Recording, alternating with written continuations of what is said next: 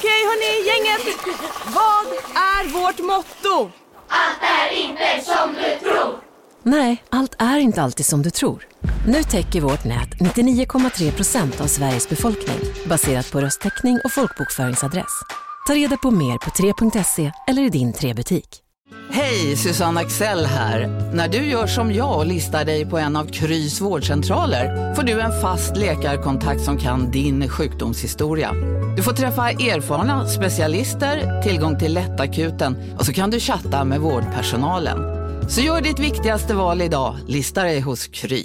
Välkommen till Maccafé på utvalda McDonalds restauranger med Baristakaffe till rimligt pris. Vad sägs om en latte eller cappuccino för bara 35 kronor? Alltid gjorda av våra utbildade baristor.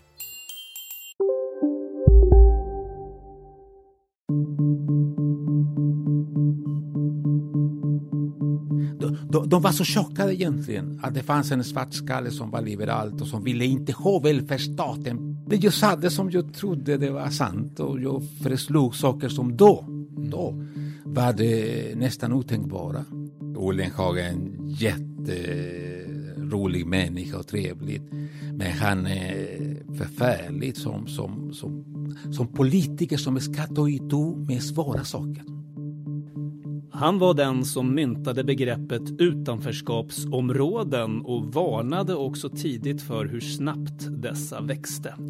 Som Folkpartiets talesperson i integrationsfrågor förespråkade Mauricio Rojas tuffare krav på invandrare och minskad anställningstrygghet för att på så sätt öppna upp vägarna till jobb. Men när han skrev att överrepresentationen i brottsstatistiken kan ha att göra med invandrarnas sociokulturella arv, då ansågs han gå över en gräns. Rojas blev fritt villebråd på debattsidorna, behövde Säpo-bevakning och lämnade till slut Sverige. Nu är det lätt att se att Mauricio Rojas har fått rätt i många av sina farhågor från då, men har det gjort honom gladare? Mauricio Rojas, eh, varmt välkommen till fredagsintervjun. Tack så mycket, tack för att ni Jag tänk- med här. tänkte spara den där frågan i presentationen till sist och börja i en annan ände. Vad var det egentligen som gjorde att du lämnade Sverige 2008? Jo, det, det var att jag hade ingen framtid i Sverige. Allt det jag gjorde, det jag kunde, allt det jag hade satsat eh, många, många år på invandrare, integrationsfrågor. Men frågan om Sverige egentligen som land, eh, hur ska man definiera det? Vilka är vi? Hur tar vi in så många människor utifrån? Allt det där, eh, eh, det, det blev ett slags förbud Förbud? inom den borgerliga regeringen. Du blev tabu. Ja visst, det var ett krav från, från Maud Olofsson att jag skulle inte vara med i något sammanhang som hade med integration eller med invandring att göra. Jag hade varit föreslagen att leda en utredning om asylsystemet. Eh, Hon satte sig på tvären sa nej, absolut inte. Och Folkpartiet då, som du var med i då, de ville att du skulle leda den här utredningen. Maud Olofsson eh, eh, satte sig på bakhasorna då. Ja. Eh, Jag har sökt henne faktiskt för att försöka ta reda på vad, vad, vad hennes version av det där, men jag, hon har inte återkommit. Men hur uppfattade du det? Varför var du då tabu för henne om det nu var så? Jag vet inte riktigt, men, men, men, men, men det är inte så mycket Maud Olofsson jag tänker på, utan jag hade varit eh, i en situation där kritiken var väldigt stor. Jag var väldigt ensam i mina åsikter då. Eh, jag tror att jag hade utdefinierat mig själv. Så det är inte så mycket Maud Olofsson jag klandrar för, utan om, om någon ska klandras, det, det, det, det är jag själv. För att, att, att, att, att inte... Man, man, många säger du har, du har, du har färre din tid och så saker som sen skulle... Men det i politiken är självmord. Så du var osmidig på något sätt eller? Eller jag sa det som jag trodde det var sant och jag föreslog saker som då, då var det nästan otänkbara. Eh, nu är de väldigt, eh, ja, nästan alla håller med om de här sakerna. Men då var det, var det inte så. Och eh, Maud Olofsson på något sätt representerade, sammanfattade den åsikten att det här, mannen har gått för långt. Han, han kan inte vara med eh, för de här åsikterna är inte en del av det politiskt korrekta då. Det har Men förändrats mycket. Det är ändå svårt att förstå. eh, Du kallades ju för saker som rasist och Onkel Tom och den bleka husnegen och så vidare. Ja. Hur kunde det ändå gå så långt? Jo, för att, för att eh, Sverige funkar på det viset. Det finns vissa åsikter, vissa personer som hamnar utanför gemenskapen. Och då kan man göra och säga vad som helst. Tänk att jag blev kallad, blev kallad i flera eh, tv-program för en hund. Ja, just det. Tv-programmet, eh, SVTs program Faktum. Ja, de hade någon hund som hette Mauricio. Ja, en, en, en hund som till och med bröt på svenska. På spansk-svenska då? Eller? Så Ja, någon sån, eh, och som gick runt och sa så dumheter. Sådana saker. Eh, Det, det där är rasism kan man säga, el- eller det är misshandel. Men, men ingen reagerade, det, det, det var normalt och, och jag fick in, inget stöd från mina liberala vänner heller. Åtminstone inte det stöd som man förväntade sig. Så vad hade du behövt för stöd för att känna dig stärkt och, och vilja fortsätta då? Jag vet många som skulle säga att åtminstone jag är inte galen eller inte rasist. Så, så att man inte hamnar i den situation som jag hamnade då. Idag är det helt annorlunda. Jag ser människor som säger mycket, mycket värre saker som man brukar säga. För, att, för att nu har eh, situationen förändrats. Men då var, var det så. Och då kunde Maud Olofsson eh, göra den här. eh, Jag, jag har aldrig pratat med henne om den. Eh, har inte lust heller. För jag betraktar henne som ett uttryck för ett Mm, slags ett symptom stru- strukturellt fenomen. Men jag både förstår och inte förstår, för politik handlar ju samtidigt om att just kunna se runt hörn och tänka att just nu har vi inte de här problemen, men om vi inte gör någonting så kommer vi få de här problemen. Är inte det precis det politik egentligen borde handla om då? Jo, men, men, men hörnet finns ganska nära. Om du ser tre kvarter framför dig, då, då, då är du ute och seglar. Även om du har rätt. Även om du har sagt saker som är helt, eh, så att säga, som sen kommer att, att, att, att bli så, precis som du säger. Och åtgärder du föreslår är så. Men i politiken är det så. Man får inte se för långt eh, bort helt enkelt. Att vara eh, rätt person i fälttid funkar inte. Kanske jag var rätt person, jag vet inte, det, det är en annan fråga. Men att det var fälttid, det var definitivt så. Och vilka grupper var det som blev mest upprörda över saker som du hade sagt och skrivit? Då? Kom det från både vänster och höger eller var det väst från ett håll? Eller? Ja, ja visst. Jag, jag, jag fick eh, eh, allvarliga hotelser från både invandrade personer som tillhörde kommunistpartierna från Latinamerika, sådana som har inte förändrat sig ett dugg, men också från rasister och nazister. Och sen liberaler. In, inte hot, men, men kritiken. Det liberala ungdomsförbundet krävde min avgång eh, flera gånger, skulle jag tro. Eh, givetvis eh, vänsterpartister, socialdemokrater. Så det blev en, en väldigt massiv eh, eh, kritik och, och då blev det ohållbart. Eh, Folkpartiet eh, satte mig i konstitutionsutskottet en slags fin eh, placering för människor som inte har mycket mer att göra i politiken. Och efter några år tyckte jag att, det, att jag gjorde ingen nytta. Och det började, jag, jag, insåg att om, om, om jag stannar här, då blir jag bitter. Och, och det vill man inte bli. Du hann aldrig bli riktigt bitter eller? Kanske, kanske lite grann, men jag hade en annan del av mig. Jag hade spanskan, jag hade Spanien, jag hade Chile. Så jag började skriva böcker på spanska igen. Jag hade inte gjort det på 30 år ungefär. Till och med hade tappat min, min, min, min, eh, min förmåga att skriva på spanska. Men jag, jag tog tillbaka den. Och det var räddningen. Det var räddningen också för min relation till Sverige. För det, det, när jag fick den här andra chansen och jag började att lämna Sverige, och lämnade Sverige till sist, då började jag att återigen se de positiva sidorna. Vilka är de då? De är jättemånga. Eh, De förändringar till exempel som välfärdsstaten har genomgått i Sverige är ganska unika. De är så att säga banbrytande för eh, situationen i Europa och i stort sett eh, voucher, eh, det, här att kunna välja skolan och vård och mycket annat. De, de där är stora saker. Som du då som eh, högermannen då får man säga tycker om? Ja, Alltså, ja, jag tyckte om dem då. mm. Men sen började jag att, att, att tycka mer om socialdemokratin. Mhm. För, för, för de drog inte tillbaka de här reformerna. Utan de försöker fortsätta. Att socialdemokratin kunde utöva makten eh, i 40 år utan att någon kom i närheten av denna position. Utan att bli korrumperad. Det, är En del- en del det fanns säga- små saker, men, men en sån parti som, som regerar i 40 år och som har hela näringslivet och alltihop så att säga sammanblandat i maktstrukturerna blir genomkorrumperad i de, nästan alla länder. Här, fanns det andra saker och, och eh, jag är ekonomhistoriker så, så den svenska historien är fascinerande också. Att kunna förhålla sig till den, det är så annorlunda den latinamerikanska historien. Så allt det där kunde komma tillbaka. Jag har skrivit flera böcker om Sverige på spanska, mm. väldigt positiva för det mesta. Mm. Ja, vi ska återkomma lite grann till det där, men jag tänkte avsluta det här segmentet med att fråga dig bara, när man får så mycket kritik som du fick då, då antar jag att man reflekterar en del över sitt eget eh, beteende. Finns det något som du gjorde, sa eller skrev under de där åren på 90-talet och början av 2000-talet som du, som du ångrar idag? Eh, något där kritiken faktiskt var befogad, att du också tycker det? Inte, nej, inte det. Jag skulle kunna försvara alla mina inlägg men, men det, det fel jag gjorde, det var att kulturellt bryta mot en regel i Sverige som säger att du, du får vara individ och oliktänkande så länge du inte är för långt från gemenskapen. Mm. Så det finns en slags kollektivism och det kunde jag inte så att säga hantera på ett bra sätt.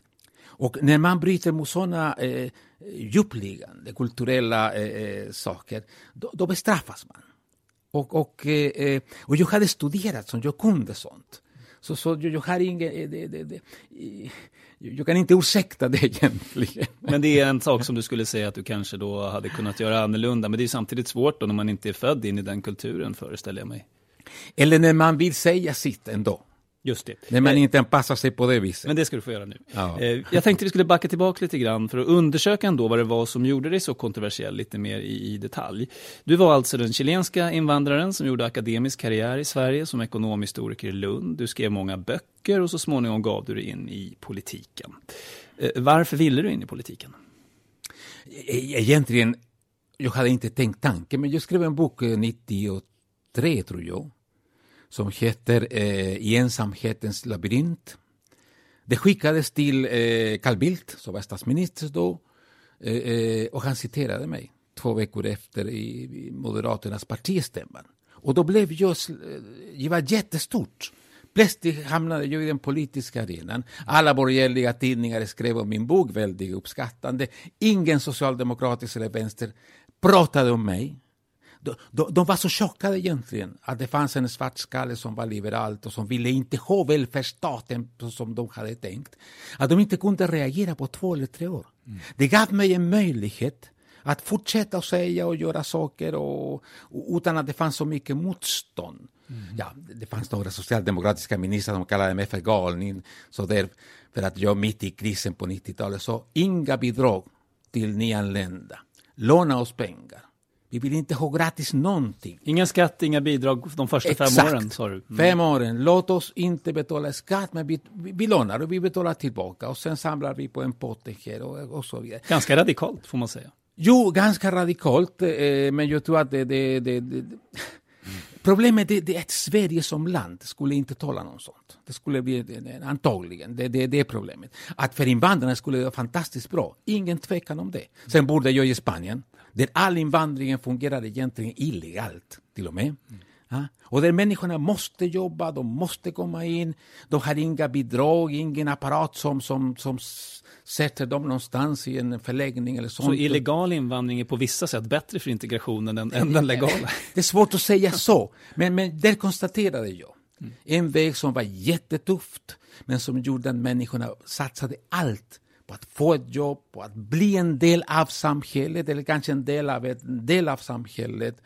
Och, och eh, det, det var motsatsen till Sverige. För det som ofta sägs är ju att de som tar sig ända hit, från, eh, som river upp sin tillvaro i hemlandet och flyr eller migrerar till, långt bort till Sverige då, där finns det oftast väldigt starka drivkrafter, det är ofta väldigt innovativa, kreativa personer. Ja, är, ja. Är det, var det det du hade då i, i åtanke, att man dödade den kreativiteten? Ja men absolut, men, men det, det är självklart. Det här positiva selektering som man säger i invandringsforskning, det, det, det, det, är väldigt känt att studera. Det är inte alla som migrerar, det är de som vågar göra någonting. Dessa som vågar ha en, en psykologisk disposition eller läggning att, att ta sig till. Och, och invandrarna är väldigt formbara. Mm. Om det finns den stora staten som, som, som, som omvandlar dem till barn, till offer, till mycket annat, Då utvecklar de den delen. De är rationella som vi är också. Annars men, gör de något annat. Men eh, då när du gav dig in i politiken och hamnade i integrationsfrågorna framför allt, vilka problem var det som du såg då? då? Segregationen. Mm -hmm. Boendesegregationen då alltså? Ja, det jag kallar för utanförskap. Ett begrepp som sen missbrukades av Moderaterna framför allt. När de gjorde synonym mellan utanförskap och, och arbetslöshet i princip.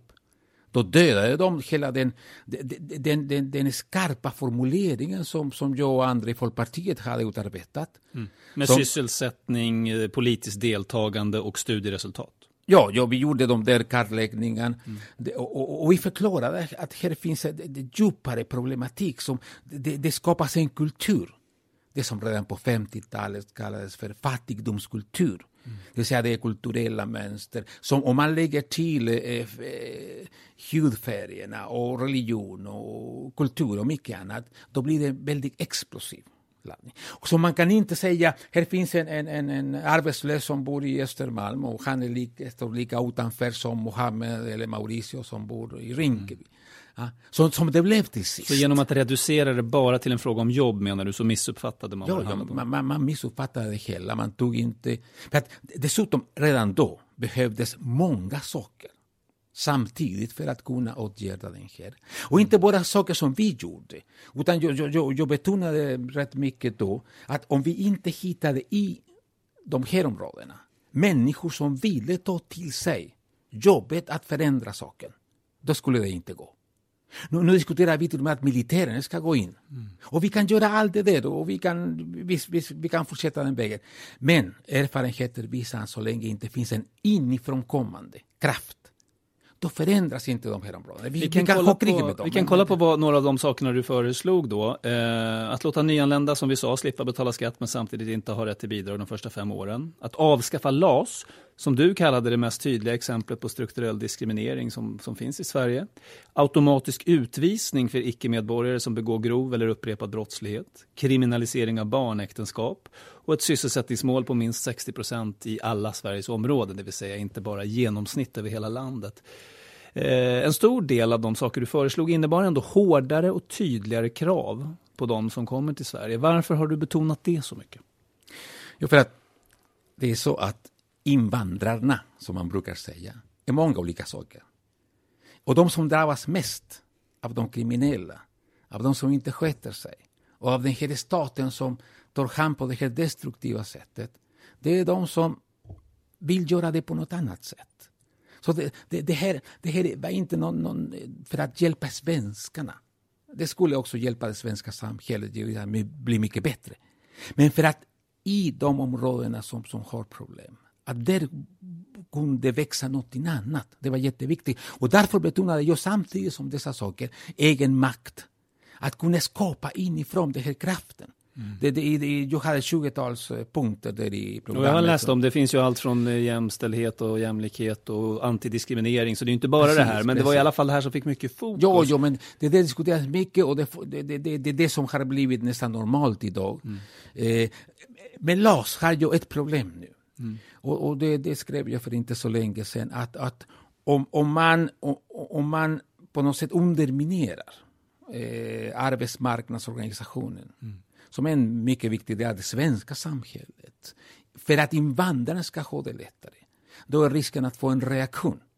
En motreaktion. Jag blev arbetslös för att uh, han, den där invandraren, Min skulle få jobb. Min trygghet går bort mm. för att somalier, chilenare och många andra ska komma in. Det, den vägen är politiskt, tror jag utomordentligt eh, riskabel. Är den mer riskabel nu än vad den var när du föreslog det? Ja, men, på men definitivt. Nu, nu vet vi att Sverigedemokraterna är största eller näst största partiet inom LO-kollektivet. Och vi vet. Mm. Då fanns inte Sverigedemokraterna i Sveriges riksdag. Nej.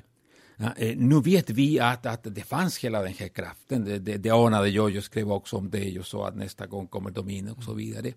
Men nu vet vi det. Också, så man måste navigera väldigt försiktigt.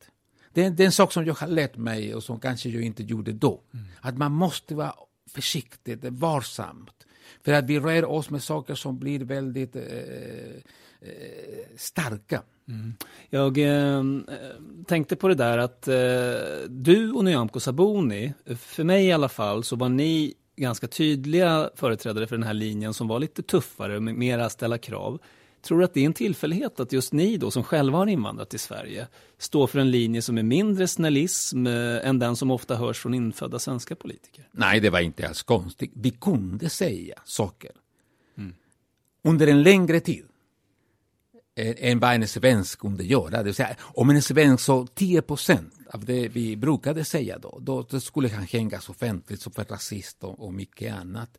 Mm. Det, det, var det som var den stora dumheten. Mm. Att, att all den här förnuftiga kritiken och viljan att debattera en sak som, som, som funkade inte bra, som, som är med stämpel rasist och mycket. Men det är klart, en person som kommer från Afrika, en från Latinamerika med vänsterbakgrund och mycket annat, då, då, då, då är det svårare att det slår till. Men, men det gjorde man. Du övertrasserade ditt konto till slut också när det gällde Absolut, det absolut. Det, det, det där var jag väldigt eh, oförsiktig med givetvis. Mm. Eh, Alliansen tog ju då till sist eh, över makten 2006 och Folkpartiet fick med Nyamko Sabuni integrationsministerposten. De här tankarna som du hade varit med och formulerat och varit väldigt tongivande i, hur mycket av det där realiserades då sen? Ingenting kan man säga i grunden. Avdrag för hushållsnära tjänster såg jag var med på listan. Och det ja, nej, men det, det, små saker gjordes. Men det, det viktiga för att bryta utanförskapet, det gjorde man ingenting. Och varför inte? För att, för att Moderaterna ville inte ha det så. Eller de, de insåg inte problemet. Och jag vet inte, eller, vi har Reinfeldt-tiden och mycket annat. Eller var det tvärtom så att de insåg det som du sa innan här, att man måste förändra väldigt försiktigt? Att de var rädda för stora revolutionära förändringar? Ja, jo, säkerligen. De ville inte alls komma i konflikt med, med fackföreningar till exempel. Men mycket annat. Jag, jag tror att de saknade den, den känsla för problemet som vi som kommer från utifrån mm vi, vi, vi kan det här. Vi, vi, vi, har vuxit med det här, vi, vi är en del av det här och vi drabbas av det här. Varje gång jag läste att invandrarna begår brott, jag säger vad är detta för något? Jag är invandrare, jag begår inte brott. Då ska jag peka på de som begår brott jag ska visa dem mot landet för att jag vill inte ha det så. Jag.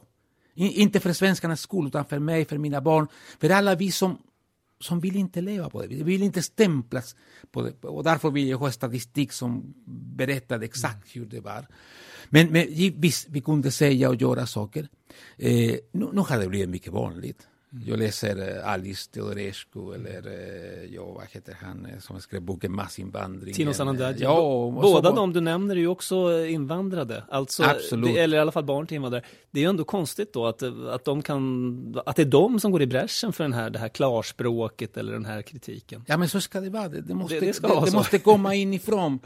Också för att det här det är tillåten. Mm. Så man säger ingen kan skoja om en jude om, en annan, om, om man inte är jude själv. Mm. För att annars blir man ja. anklagad av antisemit. Och, och så, så, brukar det vara. Det är, inte, det är inte, inte så konstigt. Men det här, också det finns en trovärdighet i det man säger.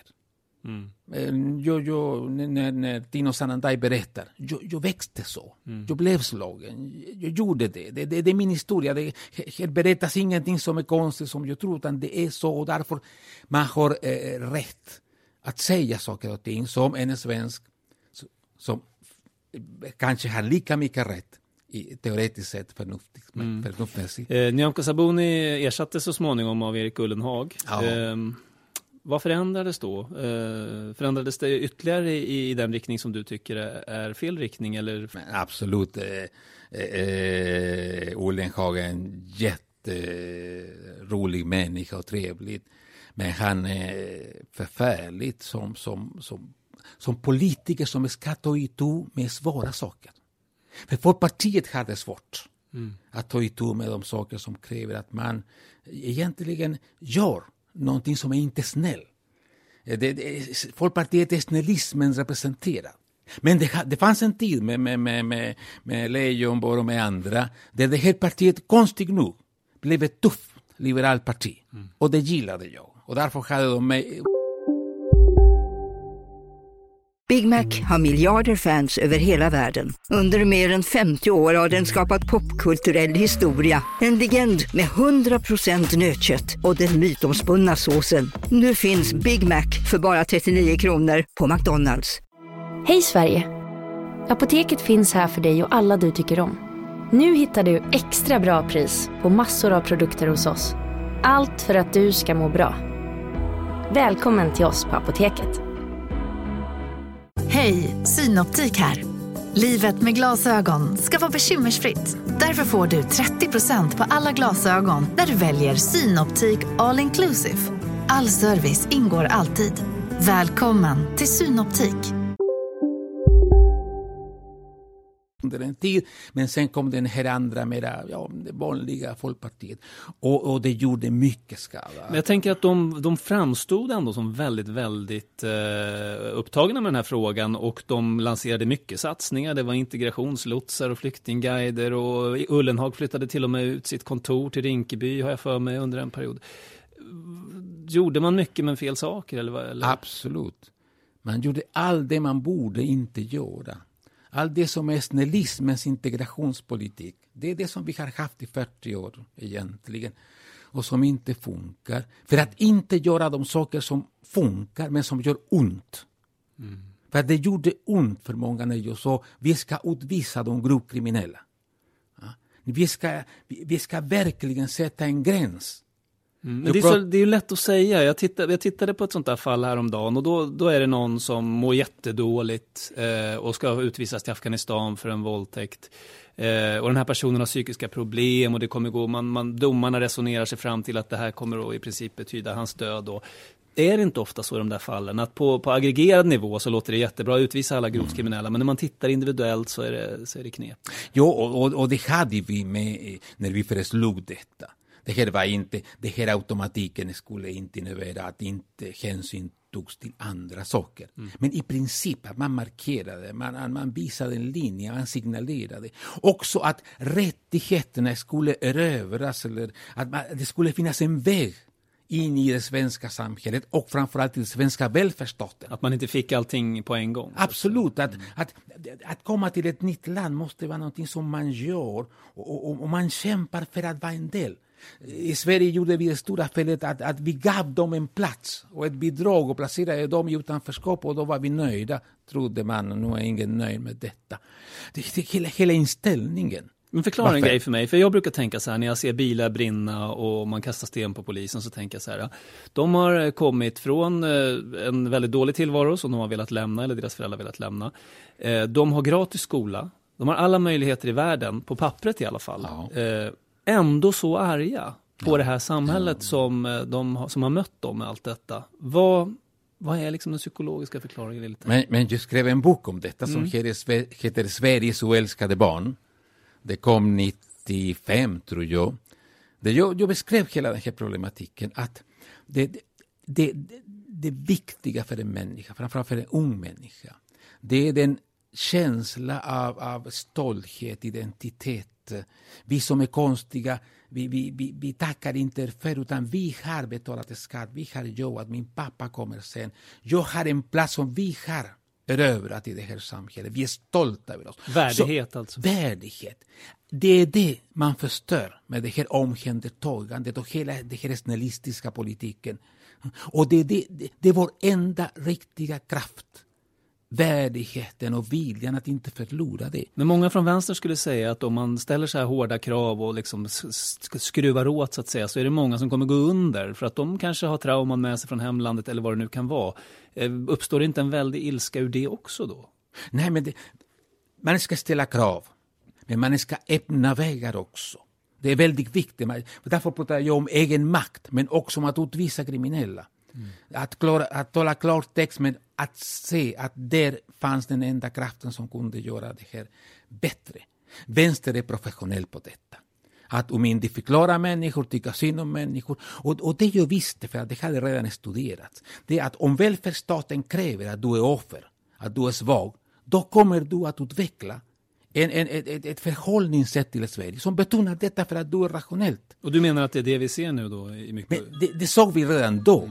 Det, till och med var det så att jag gjorde en studie om vilket eh, svenska som språk utvecklades hos nyanlända. Och, det, och, och de ord som utvecklades, det var svaghet, jo, jo, jo, ingenting som pekade på egen kraft. För man kommer inte till socialen och säger jag är en stark människa, mm. som egentligen inte behöver det, men nu finns det en tillfällig situation.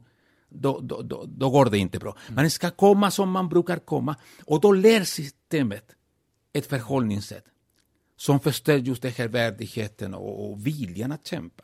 Jag tänkte gå in på en grej som du då, som, som, som blev en slags brytpunkt för dig och det var några, en, en tid innan valet 2006, det var 2005, då skrev du en artikel på DN Debatt eh, som fick väldigt stor uppmärksamhet, vi har nämnt den redan. Ja. Där skrev du på temat invandrares överrepresentation i brottsstatistiken bland annat så här, och jag citerar.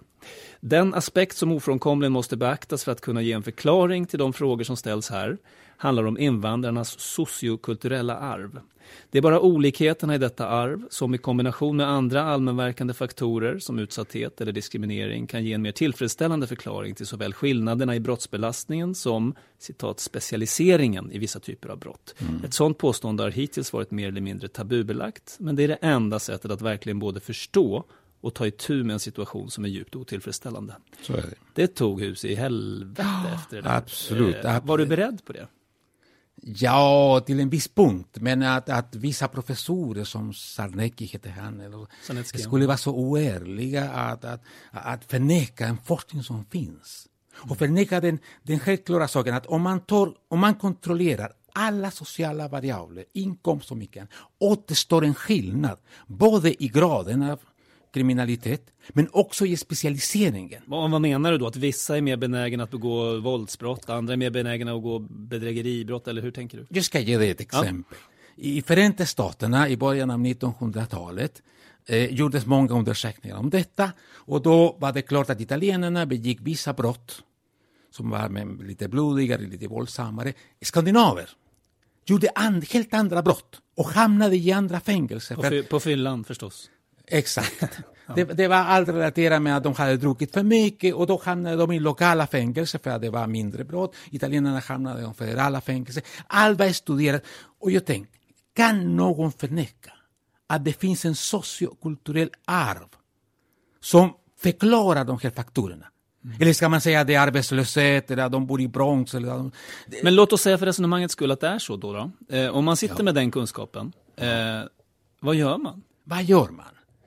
Var det inte viktigt att veta att det italienska brottmönster hade någonting att göra med en organisation Kanske, som heter maffia och sånt. Och att det skulle inte bekämpas på samma sätt som den svenska brottsligheten. Mm. Jag tror att det har ett stort värde.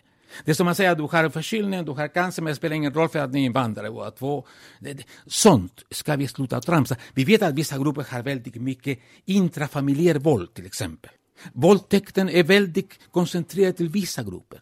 Då ska man veta det. Och hur ska man göra? Hur ska man då bemöta de grupperna annorlunda i så fall för att kunna komma till rätta med det? För det måste väl bli konsekvensen? Ja visst, absolut, men det är meningen också. Det är meningen med politiken. Man är, mm. Så som vi gör i allt annat. Om vi har vissa människor som har vissa egenskaper eller problem eller vad som helst, då, då, då skapar vi ett sätt att hantera det som inte, som, som inte klumpar ihop de människor som har helt an, en annan bakgrund och som försöker vara effektiv. För att kunna komma dit, då ska man veta först.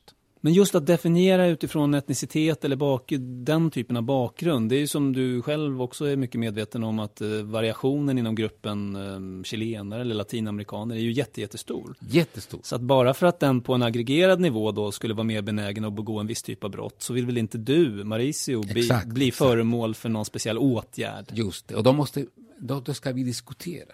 Mm.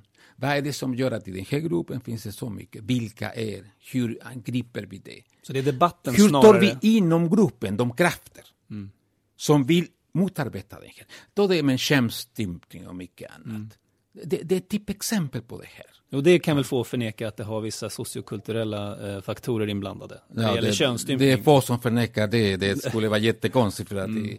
i, i, Norge finns det inte och norrmännen gör mm. det. Där skrev vi, både jag och Nyamko, om att man skulle göra en slags kontroll mm, just det. av flickor från vissa länder. Mm.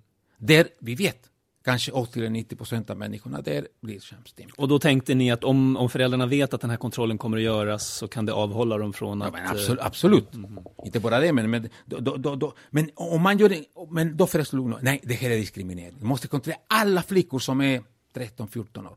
Man säger, men vad är det för dumhet? När vi vet att 99 procent finns inom de här grupperna. Varför ska man hålla på på det viset?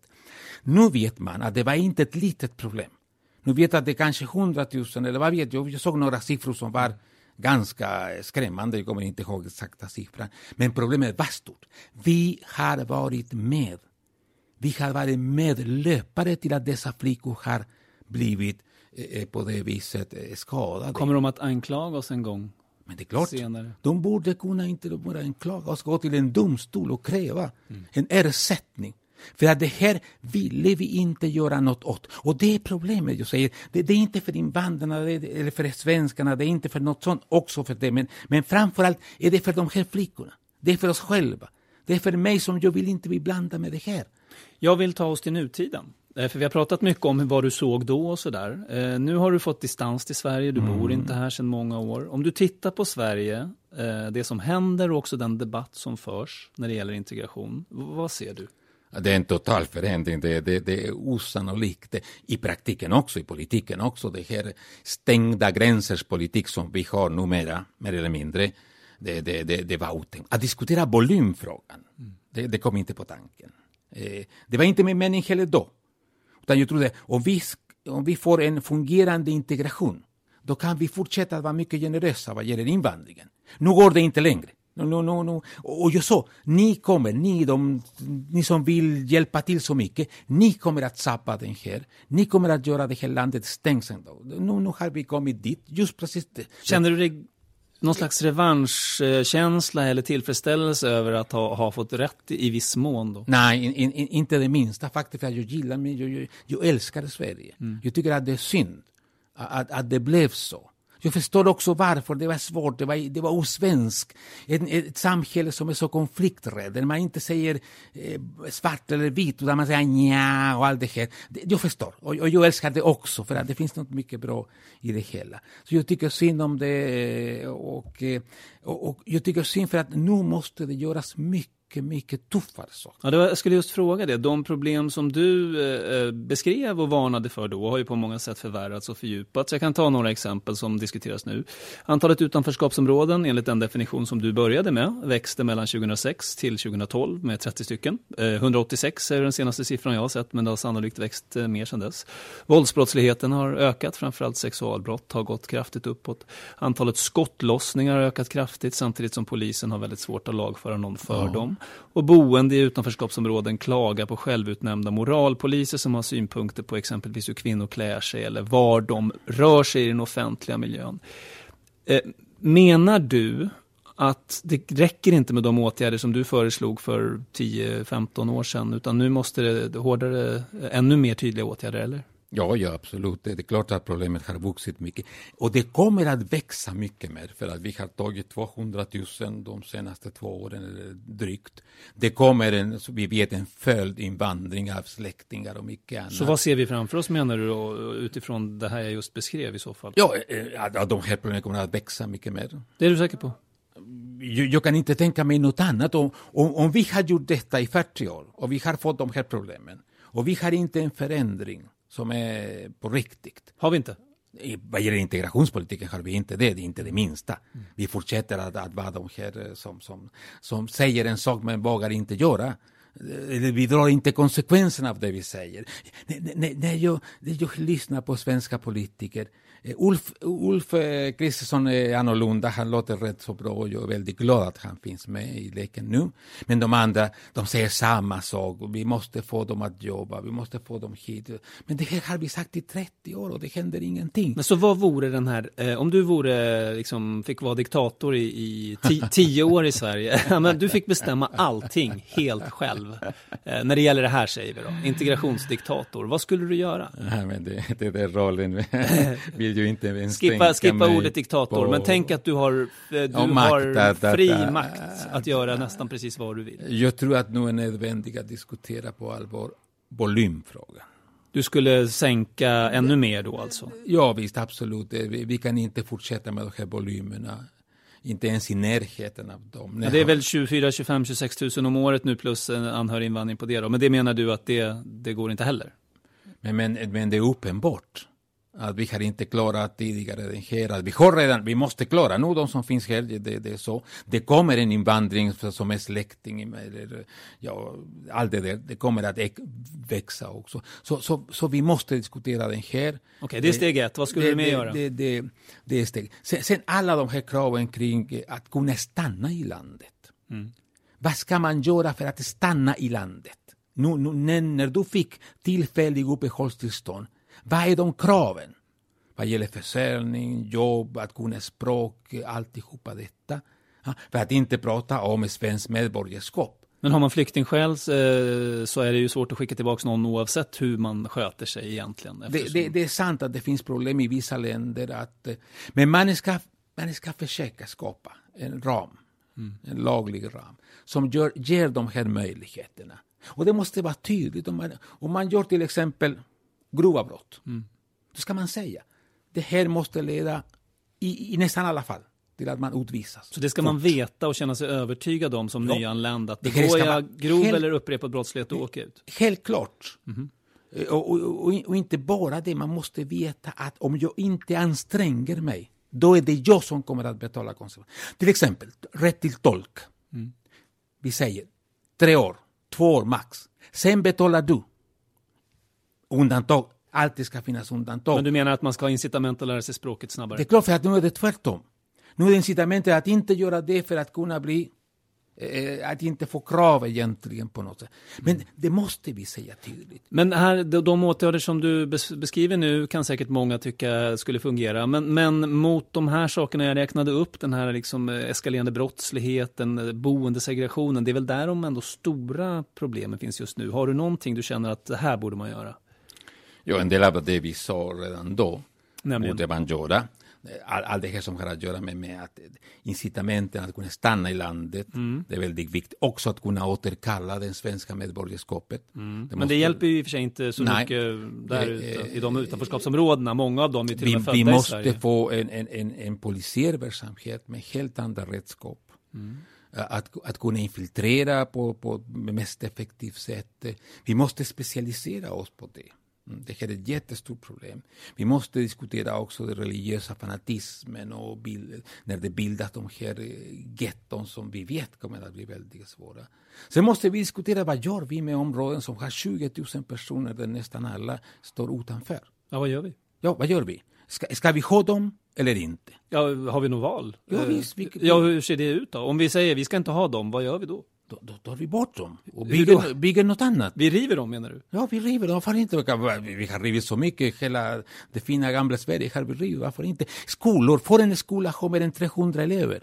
När vi vet att stora skolor blir problem. Men var ska ja. de bo då? Ponera att vi, ja, det... man bestämmer sig för att riva en stadsdel i Malmö till exempel, eh, där det bor 20 000 personer. Var ska de bo? Ja, men det, det måste man bygga något annat. okay. det, det, är klart att allt det där, allt det där som är, som är det, den, den fina konsten att göra politiken måste komma dit. Och det måste vara väldigt viktigt att varje gång man ställer vissa krav eller säger någonting som är hårt, man ska öppna en möjlighet som ska vara tydligt, man ska signalera. Mm. Här går det inte längre på det här sättet, men här finns någonting. Jag tänker det göra. finns en motsättning i det du sa eh, i tidigare intervjun och det du säger nu. Du sa ju då att man, man måste, du har lärt dig med åren att man måste gå fram lite försiktigt. Ja. Samtidigt låter det här oerhört radikalt. Eh, jag lyssnade på en dokumentär igår i P1 som handlade om hur eh, bostadsföretaget Victoria Park ja. försökte rensa upp i Rosengård och sätta en ny standard, nolltolerans mot felparkering och så vidare. Det resulterade i att det blev sprängningar av ja, den här kontoret. Jag tänker bara om du skulle sjösätta den här politiken.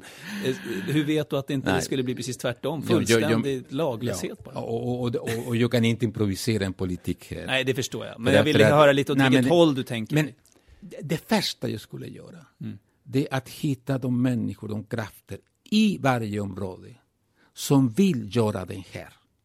Det är de som ska göra det. Vi ska hjälpa till, vi ska kanalisera resurser, vi ska, vi ska ställa med poliser och allt. Men om det inte finns den kraft, då har vi bara den repressiva, militära, polisiära eh, eh möjligheten. Och varför hittar vi inte dem då? För jag föreställer mig att de nästan är i en majoritet. Eh, ja, Eller det bör de vara. De som inte vill ha kriminalitet och drogförsäljning utanför sin port och sådär. De måste ju vara en absolut majoritet. Absolut. Så, så varför hittar vi inte dem? Varför, varför blir inte de eh, agenter själva? I, vi har sätt? en professionell apparat det här stora omhändertagande maskineriet och alltihopa som tror sig veta bättre om de här sakerna. Det, det här finns väldigt väl studerat i Förenta Staterna. Alla de här getton som var helt bortom all kontroll. De är idag som Harlem. Harlem är ett fint område. Problemet som Harlem har idag är att det kommer för många från medelklassen och det blir för dyrt. Mm. Vi måste studera det. Vad gjorde de? Det, det här är studerat. De satsade på pastorer, på människor som inifrån kunde kanalisera mm. en rörelse för att ta tillbaka de här områdena. Socialpolitiken, de, de gjorde allt vad de kunde utifrån. Det funkade inte. Så satsa på de som vill förändring i områdena och i de här grupperna. Annars går det som... inte. Annars, annars, och, och, och, och, när man har en, en, en strategi som funkar inifrån, då satsar man alltihop utifrån också. Mm. För de måste, och, också vad gäller eh, kommersiella möjligheter, kapital och mycket annat. Amerikanerna har gjort det jättebra det där. Mm. Allt det kan studeras idag. Det finns jättemånga erfarenheter som har omvandlat getton som var förlorade. Samtidigt måste man ju ärligt säga att de har ju fortfarande en mycket, mycket större problem med brottslighet än vad Sverige har om man bara tittar på, på Jo, komparativt. Mm, mm. Men, men, men New York har inte varit så säker sedan 50-talet. Så utvecklingen där går åt rätt håll men från en mycket värre nivå kan man säga. Och utvecklingen i Sverige går åt fel det, håll. Det är nådde en nivå som var, egentligen det var hopplöst. Mm. De flesta amerikaner trodde att det här går inte att ta tillbaka, att vi har förlorat stadstjärnorna helt enkelt. Mm. Men, men det var inte så. Och det var viktigt att det var inte så, men man lärde sig den, den erfarenheten. Staten utifrån kan inte vända på det här. Vi, vi kan givetvis sätta militär och polis, allt det där, eller, eller det här att vi ska riva ner eller göra sådana saker. Men det är kosmetiska i, i, i ett visst sammanhang. För, för, att, för att de här människorna finns. Mm. Det, det, måste hända någonting. Och det där är mycket svårare. Och, och, därför pratar inte våra politiker om det. De pratar om de här utifrån åtgärder. Vad ska vi göra? Vi fortsätter på det viset. För till, det här är verkligen svårt. Eh, till sist tänkte jag säga att eh, Sverigebilden diskuteras ju väldigt mycket nu. Hur, vad är det för bild av Sverige som sprids utomlands och så? Eh, vad har du för erfarenheter av det där, du som nu eh, vistas och bor mycket utomlands? Har bilden av Sverige förändrats tycker du i, i länder som Spanien och, och, Chile och så? Den är mycket positivt. Mm. Det, är, det är ett land som växer mycket, stark ekonomi. Man, man vet att det finns ett problem med, med getton och invandring. Ingen missade kravallerna 2015 tror jag, när det var i, här i Stockholm och mycket annat. Men, men bilden är också, det, det, det, det är en modernt eh, framåtsträvande land som har en fantastiska siffror vad gäller innovation och patent och alltihop. Så varumärket Sverige är fortfarande väldigt starkt skulle du säga? Den är jättestark givetvis och det är ett exempel på hur man förändrar välfärdsstaten utan att riva ner alltihop utan att göra det bättre. Så Sverige är urstarkt och det ska man alltid betona. Och ett sånt land borde kunna utnyttja sin kraft också för att göra något åt det här. Till sist då, Ser du att du kan vara en av de där krafterna som kommer tillbaka till Sverige någon gång i framtiden eller har du liksom lämnat detta för gott? Det, det är för sent. Man, man ska inte göra två gånger. Det, nej, det, jag gjorde mitt. Det gjorde och eh, nu, nu är det Chile, nu ska jag arbeta där mycket mer och hjälpa presidenten att göra någon bra sak, den nya presidenten och eh, det är bra. Men man kan inte säga vad kommer att hända inom tio år. Kanske det, kanske är jag död eller vad vet jag. Man vet inte, men stort tack för att du var med i fredagsintervjun. Mauricio Rojas, filosofie doktor i ekonomisk historia, integrationsdebattör och tidigare politiker i Folkpartiet. Tack så mycket.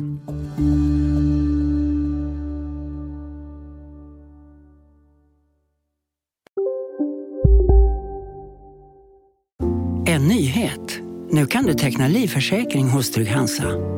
Den ger dina nära ersättning som kan användas på det sätt som hjälper bäst. En försäkring för dig och till de som älskar dig. Läs mer och teckna på trygghansa.se. Trygg Hansa. Trygghet för livet.